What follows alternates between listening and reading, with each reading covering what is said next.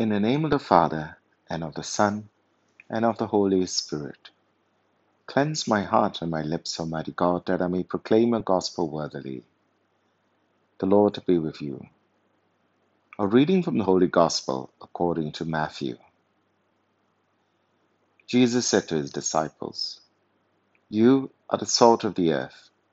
But if salt becomes tasteless, what can make it salty again?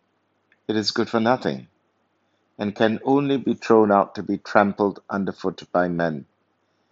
You are the light of the world. A city built on a hilltop cannot be hidden. No one lights a lamp to put it under a tub. They put it on the lampstand where it shines for everyone in the house. In the same way, your light must shine in the sight of men, so that seeing your good works, they may give the praise to your Father in heaven. The Gospel of the Lord. At the tail end of the Beatitudes, our Lord adds a set of parables using various objects as metaphors of Christian discipleship. We often forget that this section follows immediately after the teaching on the Beatitudes, and thus are to be read together with the preceding text to arrive at its proper context. Our Lord does not say, You must be, but you are. This is not an exhortation for his followers to become something, but a reminder that they were always meant to be salt of the earth and light of the world.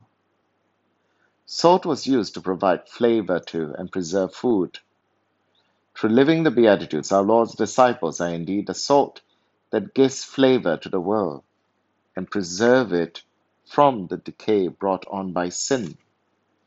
The disciples who fail to live up to the Beatitudes are like salt that has lost its taste and fit only to be discarded. Similarly, we are called to be light to the world. In Jewish tradition, Israel had a special calling to be the light to the nations. We see this in Isaiah and in Baruch. Now, our Lord calls his disciples to fulfill this role by living the Beatitudes in such a way that the world, seeing your good works, they may give the praise to your Father in heaven.